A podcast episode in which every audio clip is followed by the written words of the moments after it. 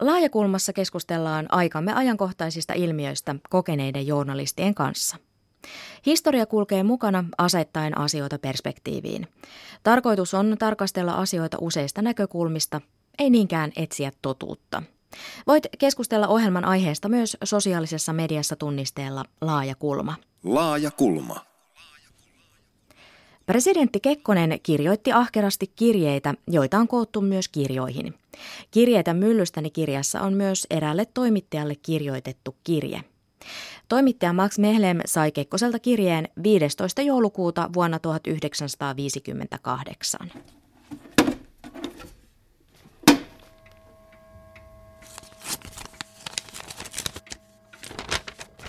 Veli hyvä, olen viime aikoina seurannut harmistuneena kirjoitteluasi Suomen kysymyksistä, sillä ne ovat olleet hyvin yksipuolisia. Kaiken huippu oli 7.12.1958 julkaisemasi artikkeli. Siinä vääristeltiin karkeasti asioiden todellista tilaa, mitä muun muassa minuun tulee. Siinä artikkelissa päätellen samoin kuin joistakin aiemmista, et olekaan puolueeton kansainvälinen reporteri, koska osallistut innokkaasti keskusteluun Suomen sisäpolitiikasta turvalliselta jalustaltasi käsin ja kohdistat vastuuta tuntematta iskusi niihin, jotka täällä ovat mukana politiikassa ja joita vastaan toimit. Mutta vaikka otatkin kantaa Suomen sisäpolitiikkaan, voisit toki säästää minut vääriltä syytöksiltäsi, kuten esimerkiksi monet entisistä poliittisista vastustajistani täällä kotimaassa tekevät. Tehtäväni on parhaan kykyni mukaan hoitaa Suomen ulkopolitiikkaa ja niissä vaarallisissa oloissa, joihin olemme joutuneet, estää maa joutumasta täydelliseen umpikujaan.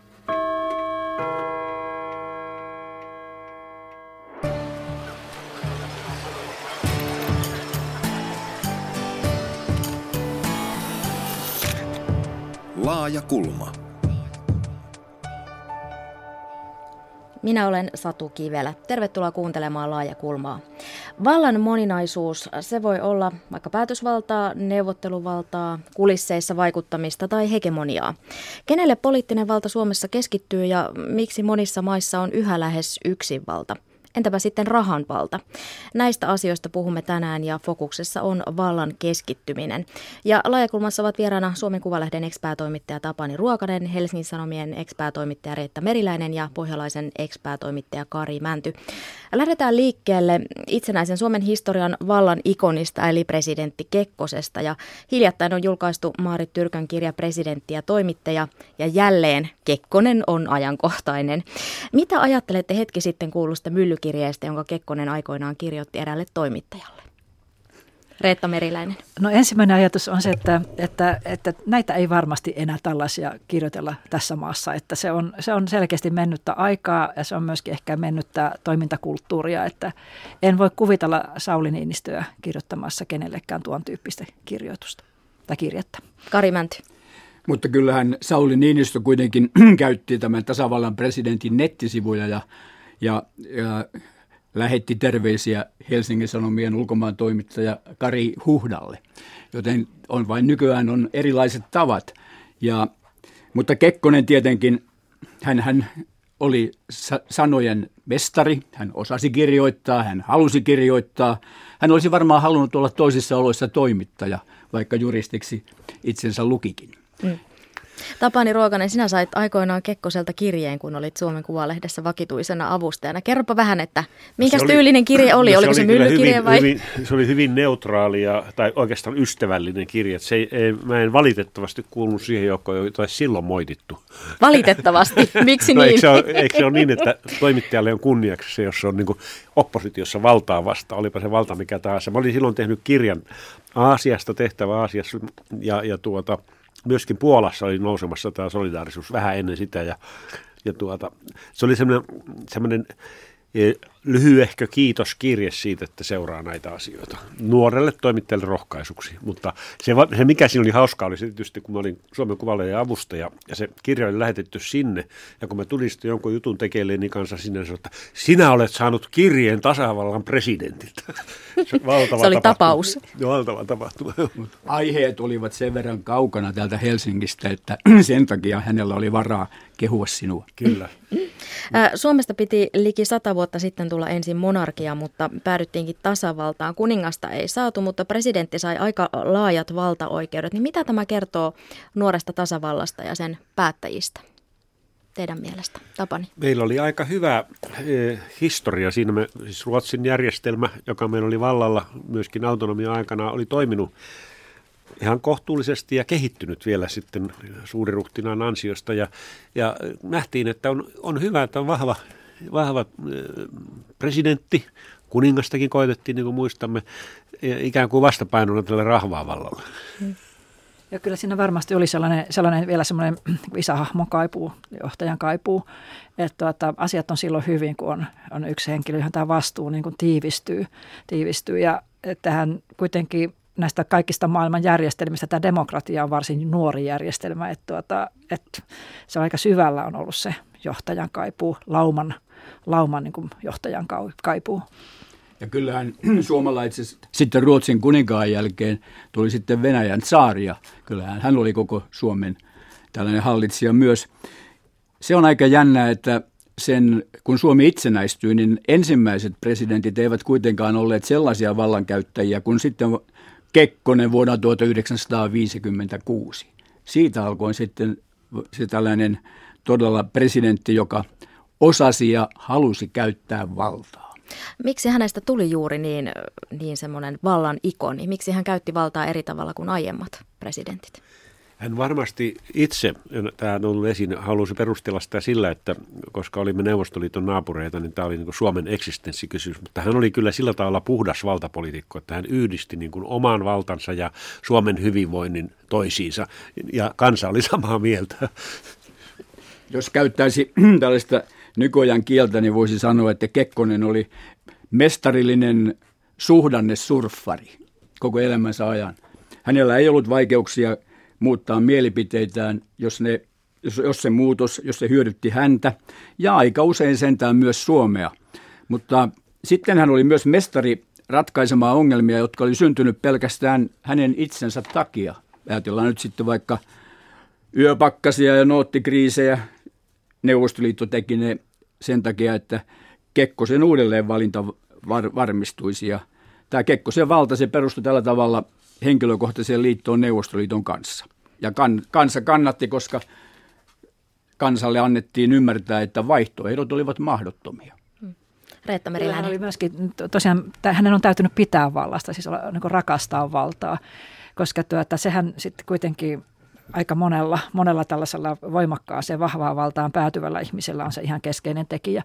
Ja hän oli myös tällainen ehkä hyvin, se voidaan sanoa, että vaihtoi väriä tai ä, toimi opportunistisesti, mutta hän oli myös tämmöinen notkea, notkeasti reagoiva niin kuin moniosaaja, joka, joka tosiaan meni aina sen tilanteen mukaan, mutta osasi myös sitten aika hyvin tulkita sitä miten asioita kansalle pitää tarjota, miten asioita pitää tarjota myöskin naapurivaltioille, että, että sitten tällainen tietynlainen mediaosaaja.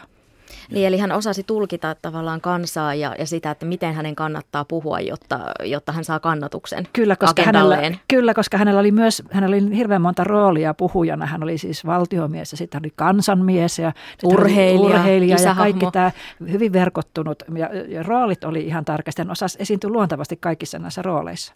Naisten mies ja Viinamäen mies, ja, mutta että hän oli todella kameleontti sillä tavalla, että hän muutti linjaansa ihan julkisestikin, ja sehän alkoi oikeastaan silloin jo sota-aikana, jolloin hän kirjoitti Suomen Kuvalehteen Pekka Peitsi nimimerkillä tämän sankarillisesta itsemurhasta, ja ajatus oli se, että vaikka yksittäinen ihminen voi sankarillisesti tuhoutua sodassa, niin kansakunta ei saa tuhoutua. Ja nyt on muutettava totaalisesti suhtautuminen Venäjään, Neuvostoliittoon. Muun muassa Kekkosen seuraaja Maano Koivisto korosti parlamentarismia ja ajoi presidentin valtaoikeuksien kaventamista, ja sitten valtaa riisuttiin lisää, eikä presidentti enää johda ulkopuolella ulkopolitiikkaa itsenäisesti eikä voi omavaltaisesti hajottaa eduskuntaa tai siirtää lakien voimaantuloa, niin minkä vuoksi Kekkosen jälkeen alettiin vähentää selkeästi pressan valtaa?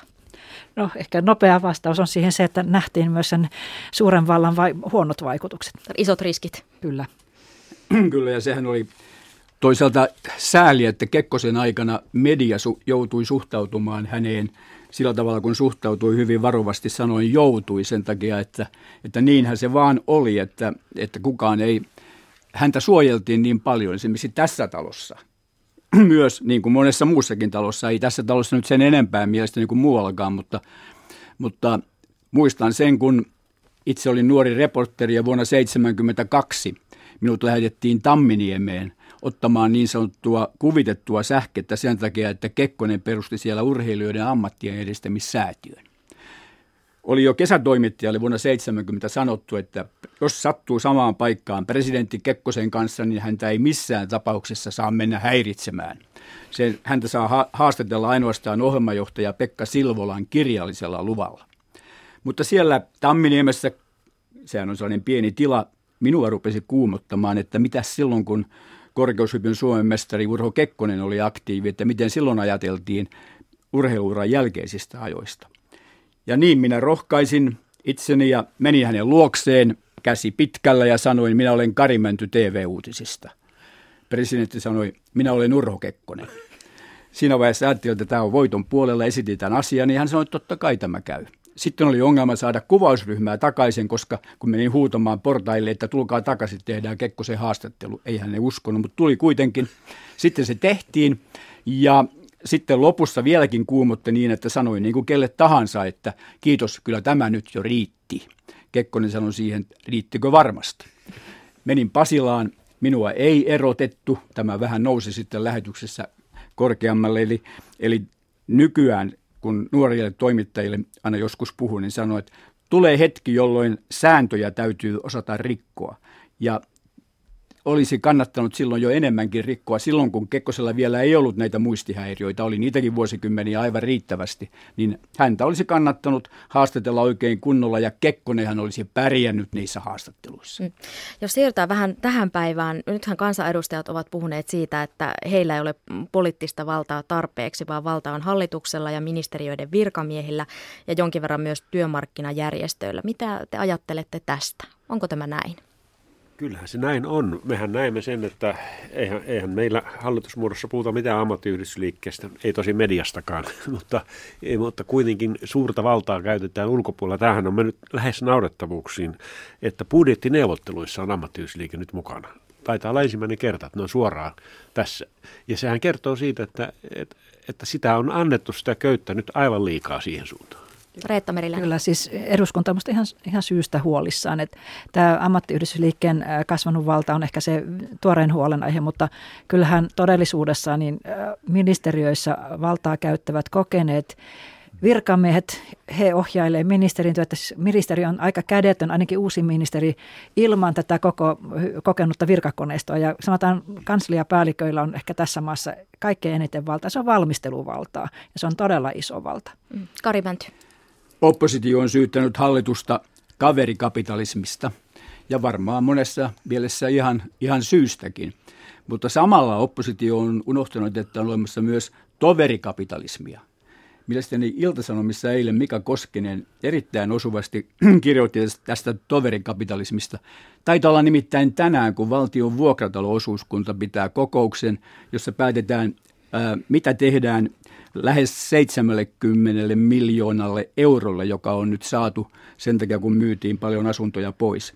Ja olen melko varma, että vuokria ei lasketa, vaan se otetaan ammattiliitot, ammattiliitot nimittäin omistavat tästä yli puolet tästä VVOsta. Ei, ei vuokria lasketa, koska ei ole laskettu vuokria ainakaan 12 vuoteen.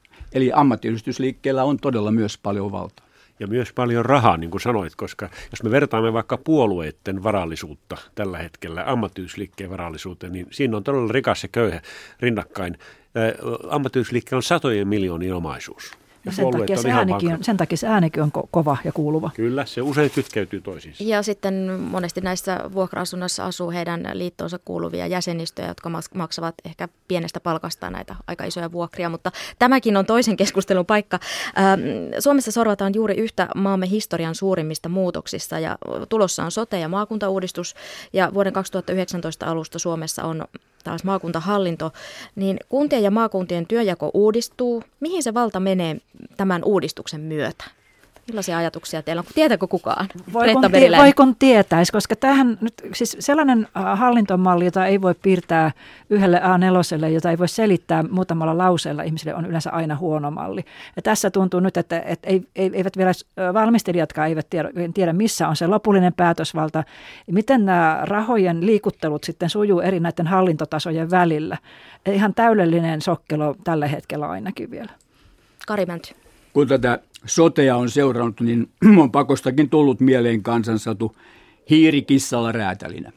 Eli tästähän näyttää tulevan todellakin tämä maakunta itsehallinto. Ajatelkaa, kymmeniä vuosia ammattitaitoiset maalaisliittolaiset ja keskustalaiset yrittivät saada sitä.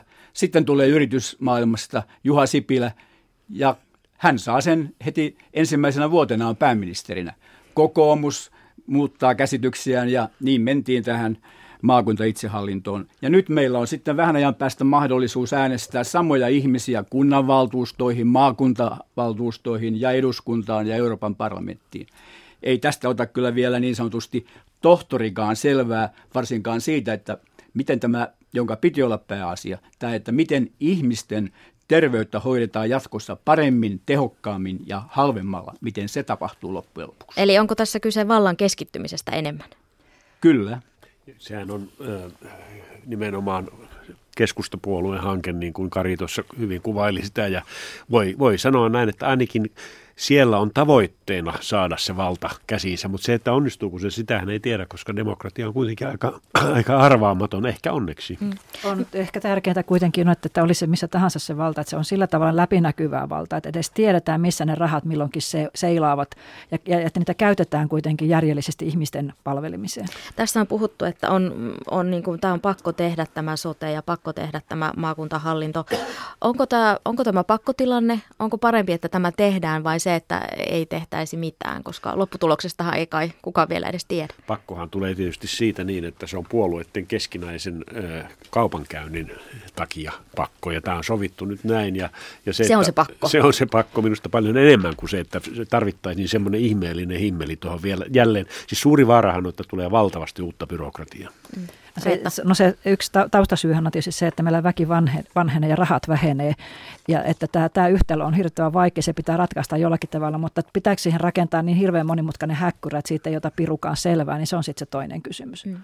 Ja sitten kun tässä korostetaan tätä valinnanvapautta, joka sinänsä on erittäin hyvä asia, mutta en usko, että kukaan tässäkään pöydässä tietää, mitä se loppujen lopuksi tarkoittaa. Olen jutellut tätä myös parin lääkärituttavani kanssa ja tuota, he, he ovat yhtä ymmällään. Ja se, mikä on heidän mielestään todella ongelma on se, että kun puhutaan, että näin saa, saavat ihmiset tehdä valintoja, saavat itse valita – niin millä edellytyksillä he valitsevat, koska eivät he voi tietää, että mitkä ovat laatukriteerit niillä tarjoajilla. Ja sekin on vielä auki, että mitä ihmiset loppujen lopuksi sitten saavat valita. Voiko tässä olla kyse tämmöisestä lahjahevosesta, että ei kannata liian syvälle kurkistaa, koska ei tiedä mitä siellä Voi on. huonot hampaat. Niin. niin ja sitten se, että, että missä voidaan valita. Siis mun, mun kyllä vähän kyyninen näkemys Itä- ja Pohjois-Suomesta on se, että että tämä valintatilanne koskee taas etelän, etelän taajamia, ei suinkaan tätä idän ja pohjoisen harvaa asuttuja alueita, joissa nytkään ei yleensä ole edes sitä yhtä vaihtoehtoa.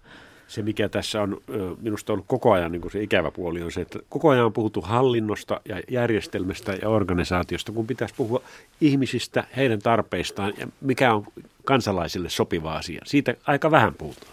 Ja minä olen aivan varma, että on paljon ihmisiä, jotka luulevat, että tämän jälkeen sitten voi itse vaan valita, että mihinkä minä menen. Menenkö minä yksityiselle vai menenkö minä terveyskeskukseen. Eihän se niin tule menemään, koska eivät rahat riitä siihen yhtään millään. Ja sitten kun ei tällaisia laaturekistereitä ei ole ja tällaisia palvelukokonaisuuksia ei sillä tavalla paketoida, niin mitäs jos siinä tuleekin on sanottu, että minulla on tämä vaiva, mutta sitten käykö ilmi, että minulla on jokin toinenkin vaiva, ja se maksaa taas vaikka kuinka paljon. Mitä siinä kyllä potilas on tässä vaiheessa vielä hyvin, hyvin ymmällään. Täytyy ehkä järjestää tästä toinen, toinen keskusteluaihe. Tästä riittäisi puhuttavaa. Palataan vähän tuota Kekkoseen. Kekkosellahan oli hurjasti valtaa, mutta ei sitten lopultakaan paljon, jos ajatellaan maailman historiaa. Ja historiasta löytyy lukuisia esimerkkejä siitä, että mitä tapahtuu, kun ihminen tai vaikka puolue päihtyy vallasta oikein pahoin. Otetaan esimerkki läheltä.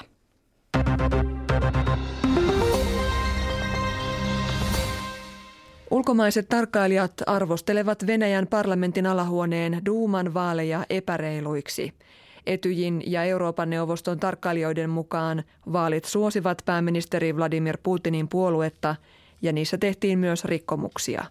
Tarkkailijat sanovat, että viitteitä on muun muassa äänestyslippujen lisäämisestä vaaliurniin. Myös Venäjän oppositiopuolueet ja Venäjän ainoa itsenäinen vaalitarkkailujärjestö Golos ovat esittäneet syytöksiä epäselvyyksistä vaaleissa.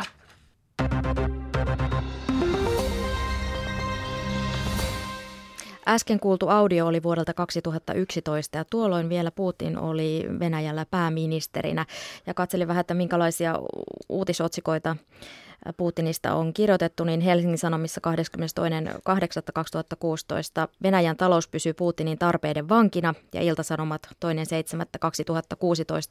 vallan hiljaisia signaaleja. Millainen vallankäyttäjä Putin on?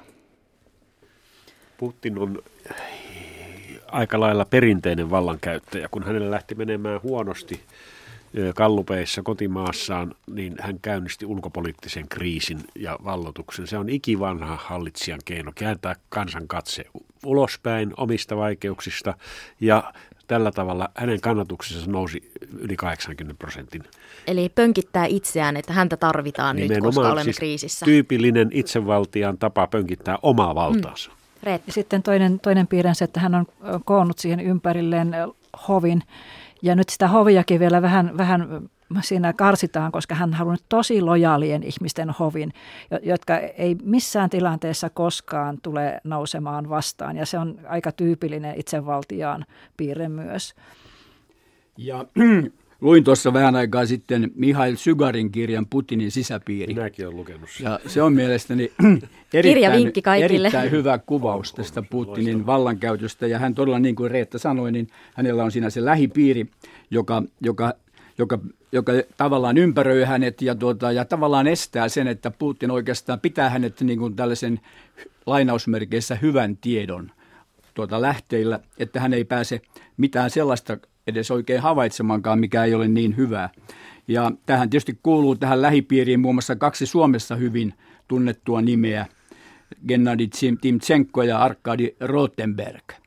Ja minusta oli aika jännää siinä Sygarin kirjassa se, että, että hän jopa siinä vähän epäilee, että onko, ovatko nämä Sotsin olympialaiset ja monet ja TV-kanavien lopettamiset ja niin edelleen, olivatko ne loppujen lopuksi Putinin omia ideoita vai oliko se tämä lähipiiri, joka syötti ne, nämä tällaiset asiat hänelle. Tämä FSBn johtaja Nikolai Patrushev on siinä se, se, se kärkinimi. Ja sitten Putin, tuo, Putin hyväksyi ne, kun me vähän kuulemma sitäkin, että hän mietti, että menisikö toiselle kaudelle. Mutta tämä porukka, tämä sanoi, että totta kai sinun täytyy mennä, koska jos siellä ei ole Putin, he tietysti pelkäävät, että mitä heille käy – ja niinpä ja sitten sanovat Putinille, että miten sinullekin voi käydä, jos sinä jäät pois. Eli tullaan pelkoon. Kyllä, ja siitä pelosta kertoo ehkä kaikkein parhaimmin se tänä vuonna tapahtunut ilmiö, että Putin on perustanut henkivartiokaartin, johon kuuluu 400 000 sotilasta, joka on suoraan hänen alaisensa, ei siis poliisin, ei armeijan, ei sisäministeriön, vaan Putinin henki, henkivartiokaarti, jolla on myöskin oikeus käydä oman kansansa kimppuun. 400 000. 400 000, se on maailman suurin, historian suurin henkivartiokaarti. Mutta tähän, kun tuosta Zygarin kirjasta, minkä Kari mainitsi, niin kun sen lukee, niin jos se on totta, niin ja ilmeisesti se on aika totta, koska hän on hyvin lähellä niitä piirejä ja on hyvin dokumentoitu, niin se on täydellinen roistojen pesä. Kleptokratia ja, ja, ja niin kuin sairasmielinen järjestelmä. Niin ja sitten tässä tosiaan vielä näitä, näitä itsevaltian piirteitä, niin yksi, yksi tuttu piirre on paitsi käynnistää kriisi, ulkopoliittinen kriisi on järjestää arvokisat. Et siinä sitä taas tulee sumuverhoa sitten jaetaan näitä leipää ja sirkushuveja vähän ja pönkitetään sitä kansallista, tai oikeastaan kansallissovinistista identiteettiä kovasti ja luodaan sitä semmoista hehkutusta, että, että se tyytymättömyys pysyisi aisoissa. Niin harhautetaan, vedotaan tunteisiin ja jotain muuta ajateltavaa. Venäläisistähän sanotaan helposti, että he ovat vuosisatojen ajan tottuneet vahvaan johtajaan, eikä demokraattinen kansalaisyhteiskunta juuru Venäjälle. Onko näin? Ilman muuta se on näin. Ja nyt niin jos puhutaan niin kuin e, vakavasti, niin ongelmahan on tietysti se, että, että Putin on muuttamassa koko tätä järjestelmää, johon meidän nykyinen e, e, kansainvälinen politiikka perustuu, eli sopimus sopimuksen varaista järjestelmää. Esimerkiksi Ukrainalle annettiin aikoinaan lupaus, Yhdysvallat ja, ja Venäjä olivat allekirjoittamassa, kun, että kun se luopuu ydinaseistaan, niin sen rajat ovat loukkaamattomat. Ja kaikki kansainväliset sopimukset kieltää semmoisen invaasion, mikä tapahtui Krimillä. Ja tämä on se huolestuttava piirre ihan oikeasti, että, että näitä sopimuksia ei enää noudateta. Mitä siitä voi seurata? Mitä pahempaa voi vielä seurata? No se on, mehän tiedämme sen, että mikä pelko on noussut Euroopassa. Saksa pelkää, Suomessa pelätään. Ja, ja myöskin se, että jos et sä voi yhtään luottaa siihen, mitä on sovittu, niin siitä tulee anarkia helposti. Ja sitten nämä Putinin lähipiiri pelkää myös, että, että mitä heille tapahtuu, jos valta vaihtuu, koska kyllähän tuollaisessa ympäristössä se on joka päivä mahdollista. Kuitenkin aina löytyy joku niin sanottu petturi. Se Zygarsan siinä aika jännästi määrittelee nämä suurliikemiehet Venäjällä, että he eivät ole miljardöörejä, vaan ainoastaan työskentelevät sellaisina. Eli johtuu juuri siitä, että yhtenä päivänä voi tulla määräys, että heiltä viedään rahat. Ja sen takia se on niin kuin tällainen hyvin, hyvin, hyvin mielenkiintoinen juttu. Ja sitä Putin pelkää, että häneltä viedään valta. Kyllä, ja sitten jos, jos on lukenut kirjat Leninistä ja Stalinista, niin siellähän tämä pelon tämä pelolla hallitseminen ja vallanpito, se oli ihan aivan niin kuin selvä ja räikeä. Ja tosiaan niin tässä, tässä tämä Tapani sanomasta hyvin oleellisen asian tästä Putinin kansainvälistä merkityksestä on se, että kun tämä, kun tämä kansainvälinen yhteisö ja globaali yhteisö pysyy jollakin tavalla natisten, mutta kuitenkin pysyy kasassa näiden sopimusten varassa. Ja nyt jos yksi on sellainen, joka, joka niitä rikkoo ja, ja tekee kiusaa muille ja uhkaa rikkoa ja muuta ja sillä tavalla saa itselleen valtaa, niin se on todellinen riski. Suomikin oli kauan osa Venäjää, niin minkä takia meidän yhteiskunta kehittyi sitten toisella tapaa? Kehittykö se niin paljon? Kun mä kuuntelen tuota eh, puhetta Putinin sisäpiiristä, niin Kekkosella oli täsmälleen mm. samanlainen sisäpiiri. Niin, onko se vaan harha, että me ollaan toisessa? Nimenomaan hännystelijöiden joukko oli Kyllä. Ja demokratia on meille aika uutta. Meillä oli itse sen suuri, johon valitettavasti monet toimittajat sortuivat. Ja, että ei me niin kauhean kaukana ole. Mutta mm. tuosta Putinin vallasta vielä, niin en tiedä katsoitteko te, eilen illalla tuli TV2 World Order, maailmanjärjestys, eli tuossa Doc Ventures-sarja – jossa, jossa kes- näytettiin Venäjän valtion tuottama TV-ohjelma, jossa Putin oli haastateltavana maailman kaikista ilmiöistä. Se oli erittäin taitavasti tehty. Siinä ikään kuin ei ollut mitään virheitä. Ja, mutta ne oli tehty sillä tavalla, että se toimittaja lainausmerkeissä oli todella taitavasti teki sen, mitä, mikä oli hänen tehtävänsä. Niin, että kun venäjä, venäläiset katsoivat sen, niin kyllä heille jäi vain yksi, yksi mielikuva, että Venäjä on oikeassa, Venäjää tässä nyt syytetään väärin, Amerikka on se kaiken pahan alku ja juuri, ja EU. Ja, ja, ja juuri tämä, kun TV, se on se Putinin vallankäytön väli. Valta keskittyy Venäjän lisäksi muun muassa Turkissa ja Syyriassa ja niidenkin kehitys vaikuttaa Euroopan unioniin ja Suomeen. Puhutaan esimerkin vuoksi vaikkapa Turkista ja siellä lähes itsevaltiana vallankahvassa on presidentti Erdogan Turkki on erottanut 820 henkilöä maa- ja merijoukoistaan, kertoo maan puolustusministeriö Twitterissä. Turkki on puhdistanut tuhansia ihmisiä sotavoimistaan heinäkuun epäonnistuneen vallankaappausyrityksen jälkeen. Joukossa on niin kenraaleja kuin rivisotilaitakin. Turkin armeija johti vallankaappausyritystä heinäkuun 15. päivänä. Turkin presidentti Recep Tayyip Erdogan kuitenkin uskoo, että vallankaappausyritystä johti muslimisaarnaaja Fethullah Gülen. Gülen elää maanpaossa Yhdysvalloissa. Kaiken kaikkiaan Turkki on erottanut noin 80 000 ihmistä työtehtävistään, koska heitä epäillään yhteyksistä vallankaappauksen yrittäjiin. Mihin Turkki näyttää olevan menossa? Siis sinänsähän tämä äh, demo, oli demokratian tavallaan voitto. Tässä näkyy juuri mielenkiintoinen tapa, miten tämä nykyajan julkisuusmaailma toimii, että siis Erdoganin äh, vallassa pysyminen oli demokratian voitto. Mutta se, mitä hän tekee, niin kun hän tukkii sananvapauden esimerkiksi, niin se tarkoittaa sitä, että pikkuhiljaa arvostelu, toisenlaiset mielipiteet häviävät. Ja, ja silloin se muuttuu joksikin muuksi. Ja hän ei voi myöskään sietää niitä toisia sietää. mielipiteitä, vaikka ne olisivat ulkomaissa lehdistössä. Ei, ja sitten mm. se johtaa siis muidenkin ihmisoikeuksien kaventumiseen. Et sit, ja sitten se, mikä, mikä on se hirveän hankala asia, että kun, kun sä äh, kaappaat mediasta ison osan ja ne tärkeät mediat, ja sitten sä estät muiden toimintaa, niin silloin sä sen, omistat sen totuuden myöskin. Ja sitten sä, sä omistat sen yhden totu, totuuden, ja kaikki, jotka ovat eri mieltä, niin niille käy huonosti. Ja äh, mielenkiintoista on se, että tämä Erdogan ja Gülent, hehän olivat parhaita ystäviä ja yhteistyökumppaneita aikoinaan. Eikä mutta kovin kauankaan sitten. Ei niin, mutta sitten kävi näin kuin kävi. Tulee mieleen vielä toi Putin ja nämä oligarkit. Kyllä Venäjälläkin moni oligarkki on lähtenyt ulkomaille sen takia, kun meni välit poikki Putiniin. Eli tässä on, jota, silloin kun on diktaattori, niin silloin, silloin voi käydä näin. Ja totta kai tämähän on nyt kuitenkin ikään kuin turkkilaiset katsovat enemmistö varmaankin, että Erdogan on, on nyt kuitenkin sitten tuota, tuota, ollut se, joka on oikeassa ja jolla on valta ja joka on heidän, heidän nyt sitten hallitsijansa. Turkin tasavallan kivijala loi 1920-luvulla maan ensimmäinen presidentti Kemal Atatürk ja hän halusi erottaa uskonnon ja valtion toisistaan ja islamilainen lainkäyttö korvautui maallisella ja lapset patistettiin maallisiin kouluihin ja naisetkin saivat äänioikeuden ja mm, Turkki alettiin monin tavoin suorastaan länsimaalaistaa ja tämän kehityksen vaaliana kunnostautui etenkin armeija, mutta nyt on sitten suunnanmuutos. Mikä kaikki on muuttunut? Siis nythän äh, Turkki ikään kuin taiteilee siinä kahden vaiheella. Nyt täytyy muistaa, että ei siellä vielä vielä ole niin rakenteellisia muutoksia tehty. Se edelleenkin keskustelee Yhdysvaltojen kanssa ja Euroopan unionin kanssa. Tosin pikkuhiljaa alkaa kyllä selvitä se, että ei mikään vakavasti otettava EU-maa halua Turkkia jäseneksi. Se on valtavan suuri maa, kymmenien miljoonien ihmisten valtio, ja, ja kun se on noin epästabiili niin kuin tässä linjassaan, niin ei sitä haluta tänne Euroopan unioniin, vaikka se olisi hyvin tärkeä kumppani meille. Joo, mä olen ihan samaa mieltä, että Turkki olisi tärkeä kumppani. Ja nythän Turkin kanssa tehdään sopimuksia just näiden pakolaisten ja maahanmuuttajien takia. Ja siinä mielessä Turkki tai Erdogan on pelannut kyllä pelinsä tavattoman ovelasti. Se on tehnyt sellaisia sopimuksia, jotka ovat vastapuolelle vaikeita ja Turkille sellaista, jolla se pystyy pitämään aika monta naru, narua kädessään ja vaikuttamaan taas koko Euroopan unionin alueeseen. Kyllähän nämä pakolaiset on sellainen valttikortti Erdoganille, että ei paremmasta väliä. Sitten tietenkin vielä se, että se on kuitenkin erittäin tärkeä NATO-jäsen myös.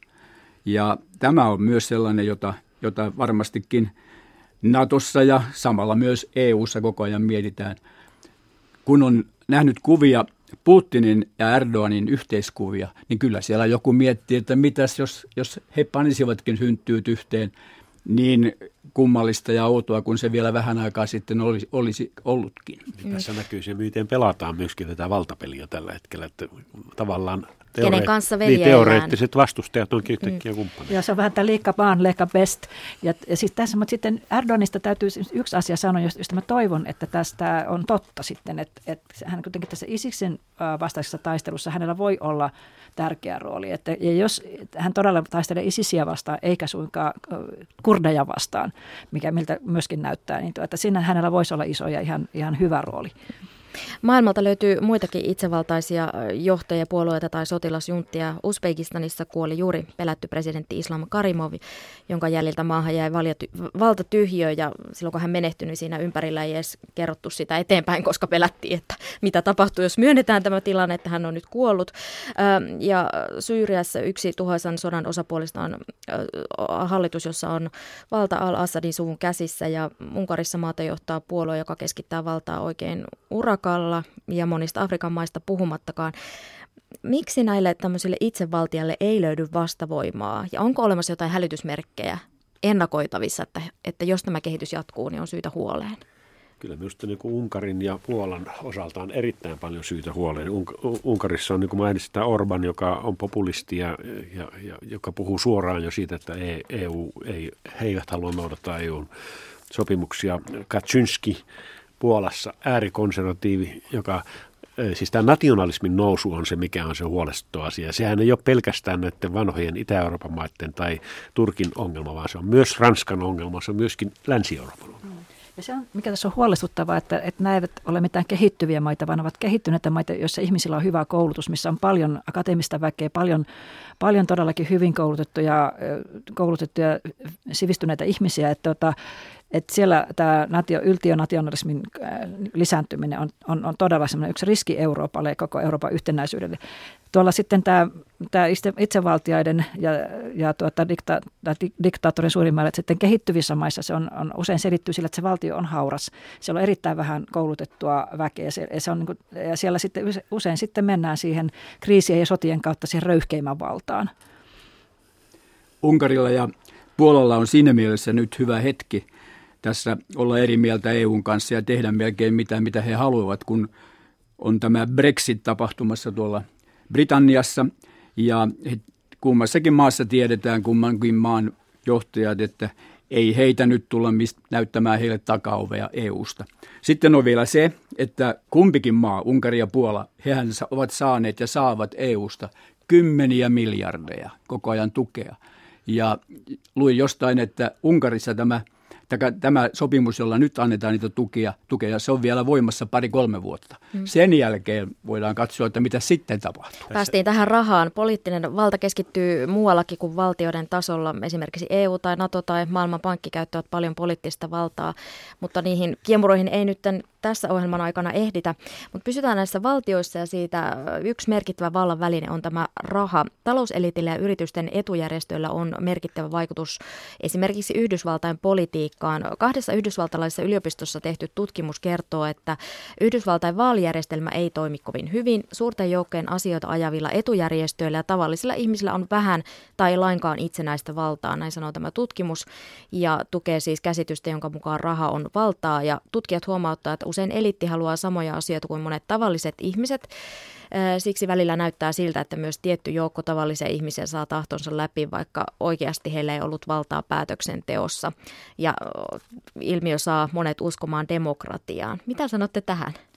No aika usein se tuntuu olevan niin, että tuo valta ja raha kulkee ihan käsi kädessä ja kyllähän Yhdysvalloissa varmasti tämä todella vauraiden yritysten, yritysten ja tiettyjen vahvojen järjestöjen lobby aika pitkälle säätää asioita. Ja sillä, sitten tämä yksityisen rahan merkitys on valtava iso kampanjoinnissa. Siis Saadaan se asia kuuluville asia esille. kuuluville, kun tuetaan poliitikkoja. Se on hirveän selkeää ja se on Amerikassa se on ihan tavallaan arkipäivää, että näin tapahtuu. Ja, ja ihmisten vaalibudjetithan ovat aivan tähtitieteellisiä Suomen mitta, mittakaavassa tai täältä katsottuna. Minkälainen rooli tällä lobbauksessa, lobbauksella on Suomessa? Suomen lobbaus on tietysti vielä alkutekijöissä verrattuna tähän, mutta mä vielä sen verran palaisin tuo Yhdysvaltoihin, että siellähän on koko järjestelmä murtumassa sen takia, että tämmöinen yhden prosentin raha aateli on kaappaamassa koko vaurauden itselleen. Ja, ja siellä on nyt valkoinen keskiluokka, joka, jolla on yhtä huonot mahdollisuudet kuin aikaisemmin mustalla alaluokalla. Ja tässä on yksi selitys myöskin Trumpin kannatukseen, että, että tämä, tämä porukka on kerta kaikkiaan kyllästynyt siihen, että, että, että nämä eliitin poliitikot eivät kykene saamaan tätä maata järjestyksen. Siellä ei enää toteudu se, että jokaisella on oikeus onnen tavoitteluun ja kuka tahansa voi olla mitä tahansa Amerikassa. Ne perusarvot ikään kuin vaarassa. Ja kun Yhdysvalloissa on kiertänyt, niin kyllä siellä, siellä huomaa sen, että siellä todella Washington ja New York, jos olet, asut kaukana näistä paikoista, niin ne ovat todella jotain aivan vieraita kaupunkeja. Paljon, paljon enemmän Suomessakin tietenkin, jos asut jossain kaukana Helsingistä, niin Helsinki tuntuu vieralta, mutta olen varma, että ei läheskään niin vieraalta kuin, kuin mitä Yhdysvalloissa ajatellaan Washingtonin eliitistä, New Yorkin rahaeliitistä. Mutta tämä lobbaus, niin kyllähän se, sitä tosiaan tarvitaan ja siinäkin Suomi on tullut vähän ikään kuin tuota jälkijunassa siinä. Vielä 70-luvulla lobbaus hoidettiin Marskin M-baarissa, mutta, mutta nykyään sentään on tullut aika paljon näitä viestintätoimistoja, jossa on entisiä poliitikkoja tai poliitikkojen apulaisia, jotka ovat siellä töissä ja heidän tehtävänsä. Entisiä toimittajia paljon jo. Puhumattakaan heistä, jotka, jotka täällä nyt sitten tuota, vaikuttavat päätöksentekijöihin ja päätöksiin. Ja Brysselissähän heitä on kymmeniä tuhansia. Ja tämähän johtuu tietysti siitä, että enää ei ole olemassa semmoista keskitettyä päätöksentekojärjestelmää niin kuin oli vanhassa säädellyssä yhteiskunnassa, vaan se on vaikuttamistoimintaa enemmän kuin päättämistä. Mutta se on niin kuin jännä sitten, että mikä on se elitti, mitä vastaan sitten esimerkiksi Yhdysvallassa se äh, valkoinen köyhtynyt keskiluokka taistelee, koska jos he taistelee elittiä vastaan, niin, niin onko se silloin, voiko se olla Hillary Clinton, kun heidän pitäisi, heidän pitäisi taistella sitten tätä ää, rahaelittiä vastaan. Joka edustaja Trump on. Trump on. Et siis niin. t- tässä vähän hämmentyy. Hyvä, hyvä näkökulma. Tämähän on johtuu siitä niin, että kysymys on oikeastaan loppujen lopuksi luottamuksen menettämistä. Ei luoteta enää yhteiskunnan järjestelmään, että se toteuttaisi oikeudenmukaisuutta ja kohtuutta. Ja se on se vaarallinen tilanne. On Otetaan se ihan lyhyesti kiinni joo. tähän ttip. Yhdysvallat ja EU neuvottelevat parhaillaan vapakauppasopimuksesta ja sitä on vastustettu mielenosoituksilla adresseilla. Ja EU-maat jakautuu tässäkin sitten neuvotteluja puolustaviin ja niitä kritisoiviin maihin ja Ranska haluaa pysäyttää neuvottelut ja, ja Suomessa taas Alexander Stubb on sanonut, että Suomelle tämä olisi tärkeä sopimus, sillä saataisiin talouskasvua ja työpaikkoja, eli tästä taas tulee tämä raha ja valta, niin kuka tietää mikä se oikea ratkaisu on?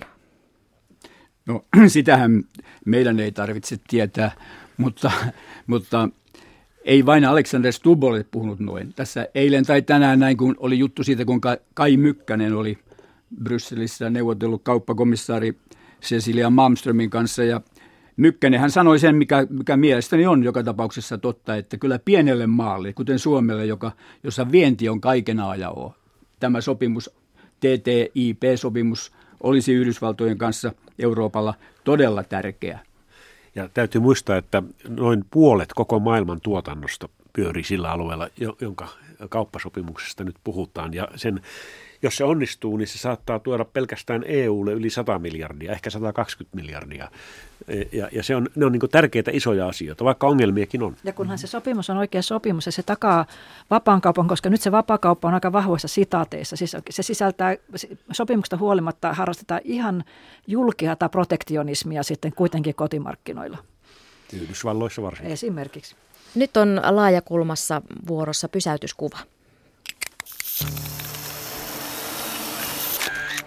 No niin, nyt te saatte sen kuvan. Saatteko Täällä. sieltä? Hyvä, tämä on piletty Minä kävin tässä pari viikkoa sitten tällaisella sotahistoriallisella matkalla Venäjällä ja pysähdyimme myös Pietarissa.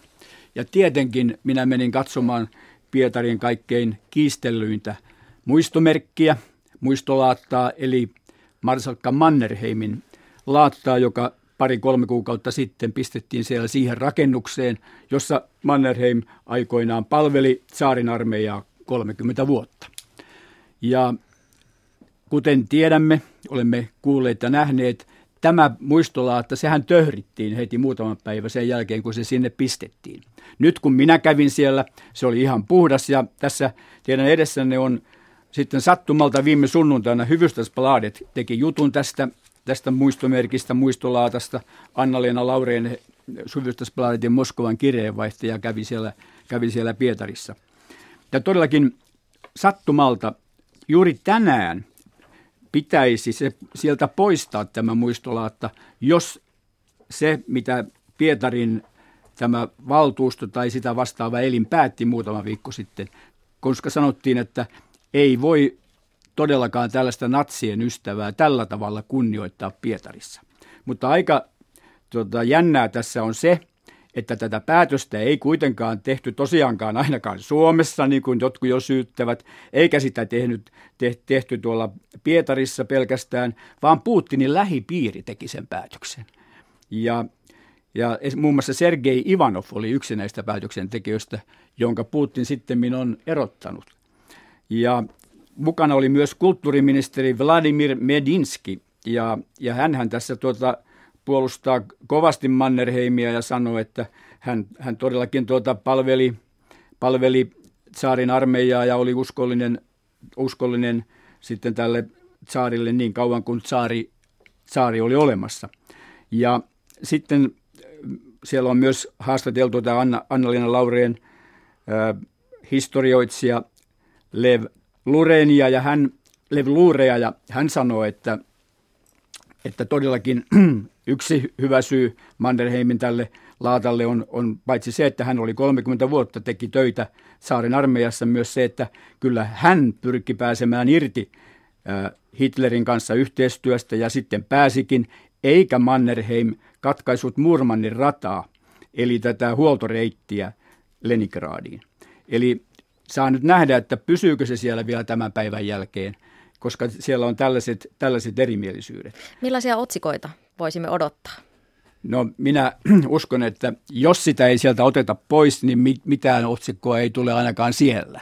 Tai sitten jos se otetaan pois, niin siitä saattaa tulla yksi väline tässä median val- vallankäytössä, siis miten, miten Putin pönkittää omaa valtansa. Tässä Eli tätäkin voidaan käyttää sitäkin voidaan, Ivanovhan on jo erotettu on, ja hän oli Ivanov tämän takana. Ja, ja, tai sitten siinä tulee joku otsikko, että vihdoinkin tämä natsien ystävä saatiin pois seinältä ja sitten venäläiset kysyy keskuudessa, että kuka ihme Mannerheim? Mm. Ja kommunistit Venäjällä ja Leningradissa, he ovat jopa nostaneet oikeusjutun tätä muistolaattaan pystyttäjiä vastaan sen takia, että Venäjän lainsäädännössä kielletään natsien rehabilitointi. Ja t- tämä on aika jännää, kun kulttuuriministeri aikoo kirjoittaa vähän ja täällä sanotaan, että hän, hänellä on suunnitelmissa kirjoittaa laaja artikkeli Mannerheimista, jossa kerrotaan hänestä. Laajakulma myös Yle Areenassa. Laajakulmassa keskustelimme vallan keskittymisestä, sen muodoista ennen ja nyt. Ja täytyy sanoa, että 47 minuuttia on aivan liian lyhyt aika tähänkin aiheeseen. Vieraana olivat Helsingin Sanomien ekspäätoimittaja Reetta Meriläinen, Suomen Kuvalehden ekspäätoimittaja Tapani Ruokanen ja pohjalaisen ekspäätoimittaja Kari Mänty. Ja keskustelua vallasta voi jatkaa sosiaalisessa mediassa tunnisteella Laaja Kulma.